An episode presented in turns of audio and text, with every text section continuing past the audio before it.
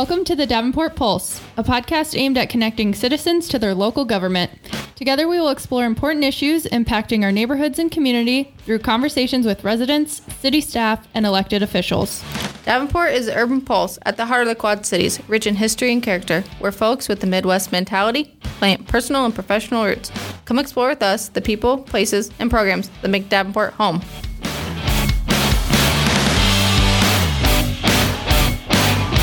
Welcome back, everybody, to the Davenport Pulse. Today we have Captain Ron Burchette with us. He is a part of the Hazardous Materials Division over at the Davenport Fire Department. Thanks for joining us today, Ron. Thank you very much for having me. I appreciate it. Yeah, we're happy to have you here. So why don't you tell our listeners a little bit about yourself before we dive into questions? Well, I've been on the Davenport Fire Department for thirty years. I started in September of nineteen ninety-one. So quite some time. That's awesome. I enjoyed every minute of it. I've come up through the ranks, starting as a firefighter just like everybody else, and mm-hmm. tested and promoted up through the ranks through that time. I took this position, the HAZMAT uh, division, in two thousand fourteen when Ed Krolfisch retired. So this is what I've been doing for the last seven, eight years. What made and you want to take this position? Or like what made you interested in HAZMAT? The challenge. I, I like I like the chemistry side of it. I like the unknown, so it kind of gives me a little bit of challenge. I like working with different responders throughout the state, so this gives me the opportunity to do that. Can you tell our listeners what a day in the life is like for you? Well, as the HAZMAT coordinator, the HAZMAT division leader, there's a lot of things that we do. I do a lot of inspections, do a lot of training here locally with the city of Davenport and our responders, along with training for our departments that are out in the counties, Scott County, Clinton County, and Jackson County. So we do a lot of response along with training and meeting their needs when they have responses out there. Mm-hmm. So, how many HAZMAT techs and specialists do you have on your team? We have thirty-four technicians and three specialists currently on our team. Okay. They're all moved throughout the department at different stations. But our HAZMAT station is located out of Station six. So that's where a majority of them are stationed, but they, they're moved throughout the, out the city. So why don't you let our listeners kind of know what exactly hazardous material mean and why do we need that team here in our community? Well, hazardous materials is something that could harm you as an individual. You know, the funny thing is I always I always call it a nugget, something that, that people don't know. But an average household has sixty pounds of hazardous materials in it. Whoa. And we don't look at that as hazardous materials, do we?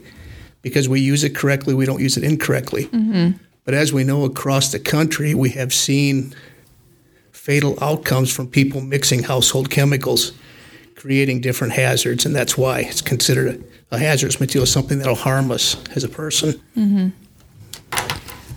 Um, why are you housed out of Station six? Why is HAZMAT housed out of Station six? That station, it, it used to be housed out of Central Station years ago. Mm-hmm. In nineteen ninety-six, they started to put in the plans to refurbish that station or redo that station because they were moving HAZMAT over there so it would be able to have its own bay to move out of.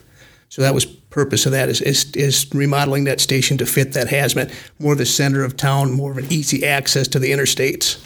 Okay, so will you eventually move again over to Station three? That remains to be seen. Okay. Our territory is kind of unique. Um, back in the late nineties, Iowa Homeland Security came across the state to all the responders and looked at a way that we could cover all ninety-nine counties in the state of Iowa for HAZMAT coverage. So we came up with the regional concept. So nineteen teams across the state have taken on counties and considered a regional HAZMAT team. So for us, we take on Scott County, Clinton, and Jackson.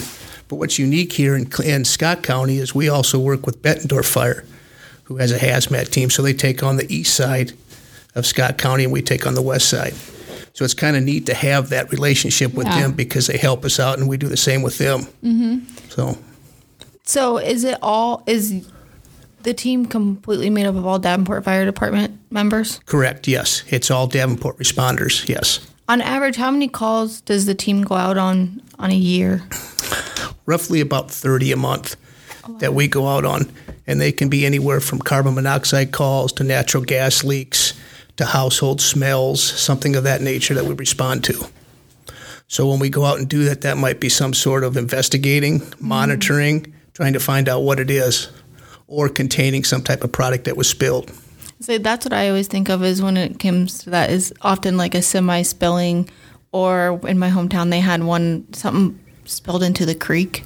So yep. The fire department had to put like buffer things up. Yep, try to contain it from making it any larger, what we call scene stabilization. Yeah, that was the first exposure I had of this.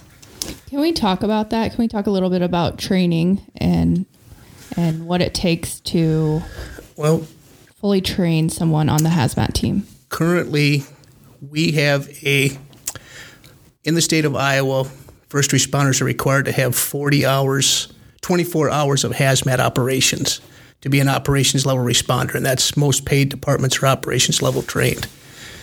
When you have a hazmat team that's technician level trained, they're required to have eighty hours of training. So we get a lot of our training through the International Association of Firefighters that comes in and does our training, uh, which requires eighty hours using special equipment, understanding meters, uh, using different type of equipment. As a matter of fact, using something as far as how to stop a leak on a rail car, mm-hmm. things of that nature. So that eighty hours consists of all that, from hands-on, some class work, things of that nature. Are you the one that gives that class? No, not currently. We have an okay. outside instructor that comes in and do, does that. Are you hosting an eighty-hour certification class soon, though? We sure are. March seventh, seventh through the eighteenth, the I F F is coming in to give us an eighty-hour technician class. So if I'm a Davenport Fire uh, member and I want to become part of HAZMAT, is that just something they let you know or their captain know? Or how does it go? How does somebody get involved in it? Yes, I send an email out to the department along with other departments throughout the Quad Cities to let them in on it also, because we can have outside individuals participate. So I'll send an email out and they'll respond back to me saying that they have an interest. Mm-hmm. So then we'll sign them up. It's a free class through the International Association, which is kind of nice for, nice for us as a department. Do you get a lot of people from the Quad Cities that just have an interest in, in learning more about hazmat?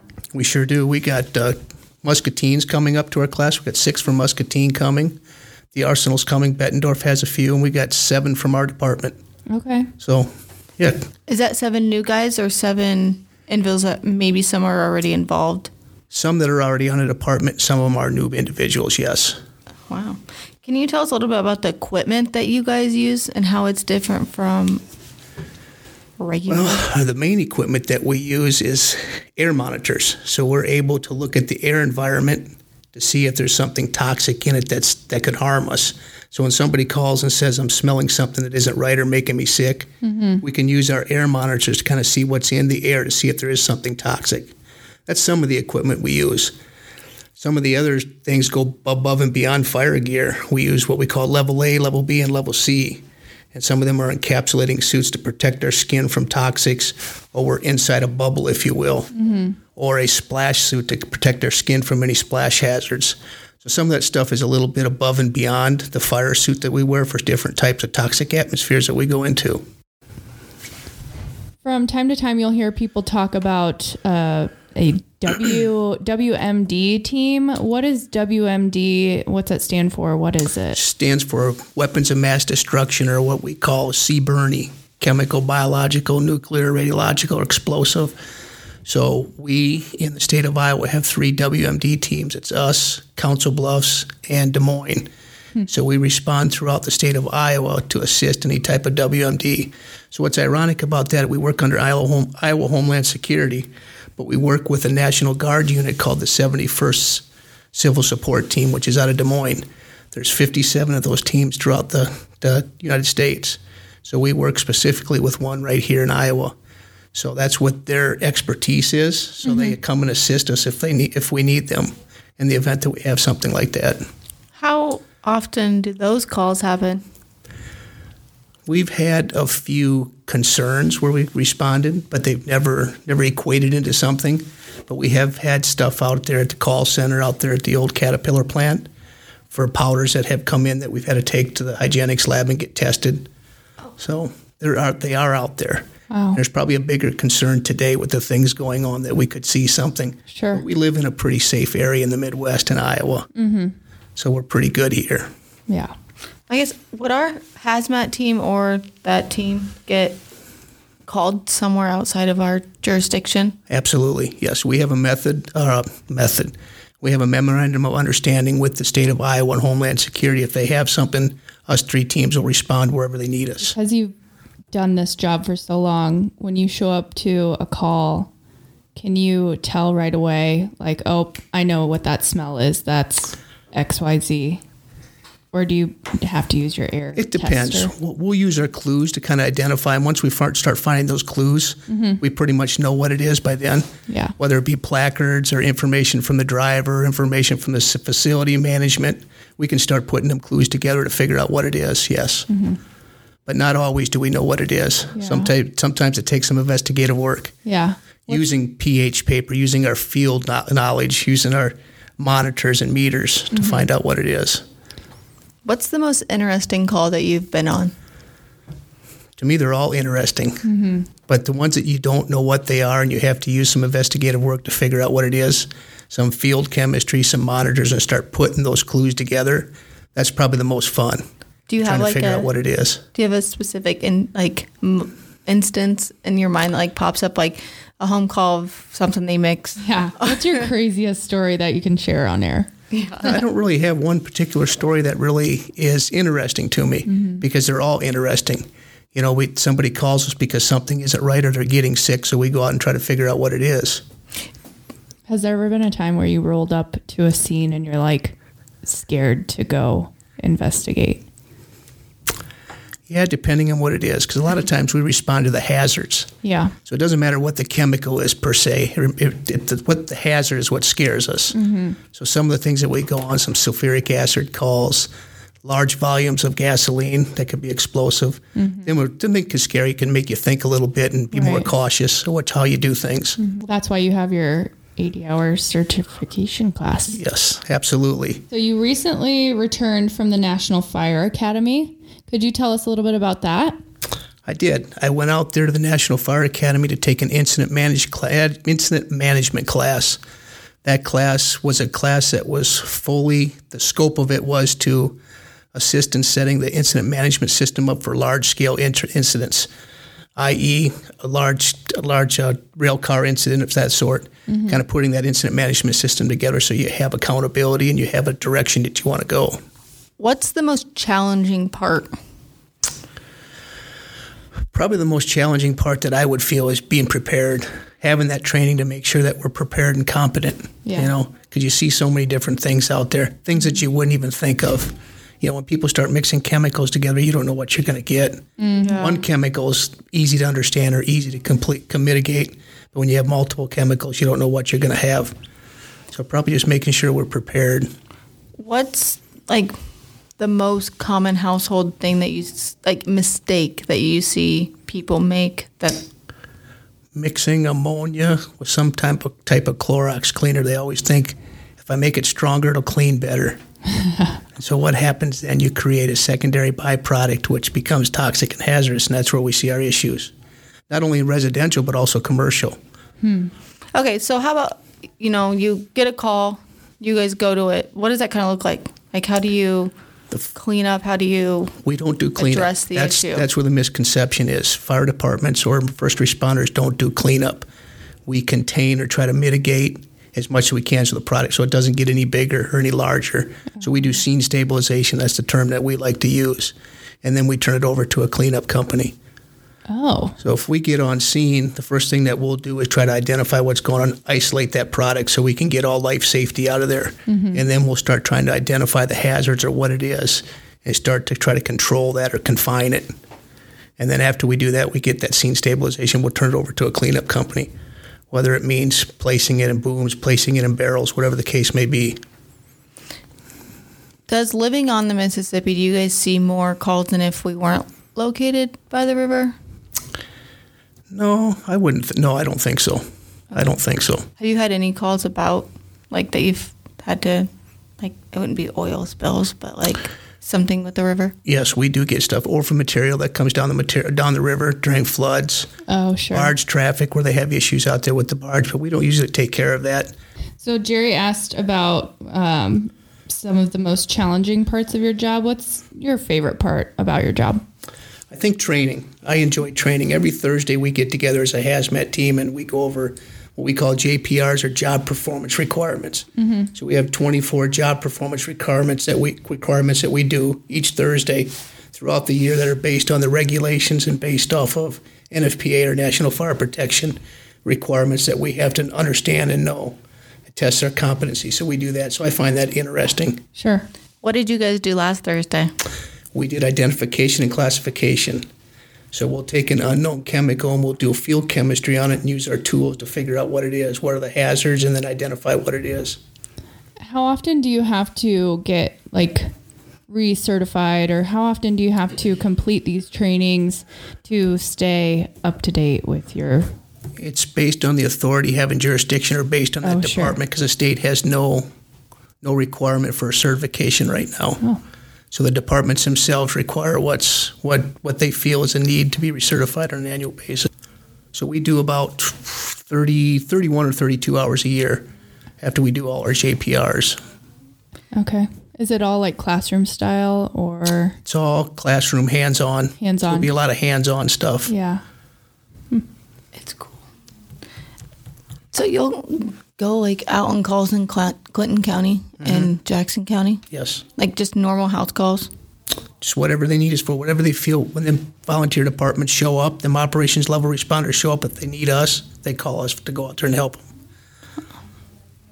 That's interesting. Mm-hmm. So a few years back, we went up to Andrew High School because they were doing a lab experiment with some oxidizer, and it got out of hand and kind of had a little bit of an explosion. So we went up there and tried to contain that for them, and then had somebody come up and clean it up for us. Oh, wow.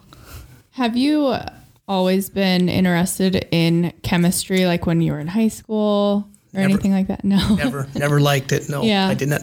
I was, I loved math. I always wanted to be an accountant. Okay. When I was growing up, so. Um, do you have other family members that were in the fire department? Like, how did you get to this position? Kind of interesting that you asked me that, because when I graduated from high school, I moved to Texas. Okay. And when I got down there, I worked for my uncle at a glass blowing facility, which was analytic glass blowing, if you will. We had pH bulbs. And my best friend that I met there, his father-in-law and his brother-in-law were in the fire service in Houston Fire Department. He talked me into going to the academy. So I said, what the heck, I'll go. Tried it and loved it. That's awesome. Yep. So.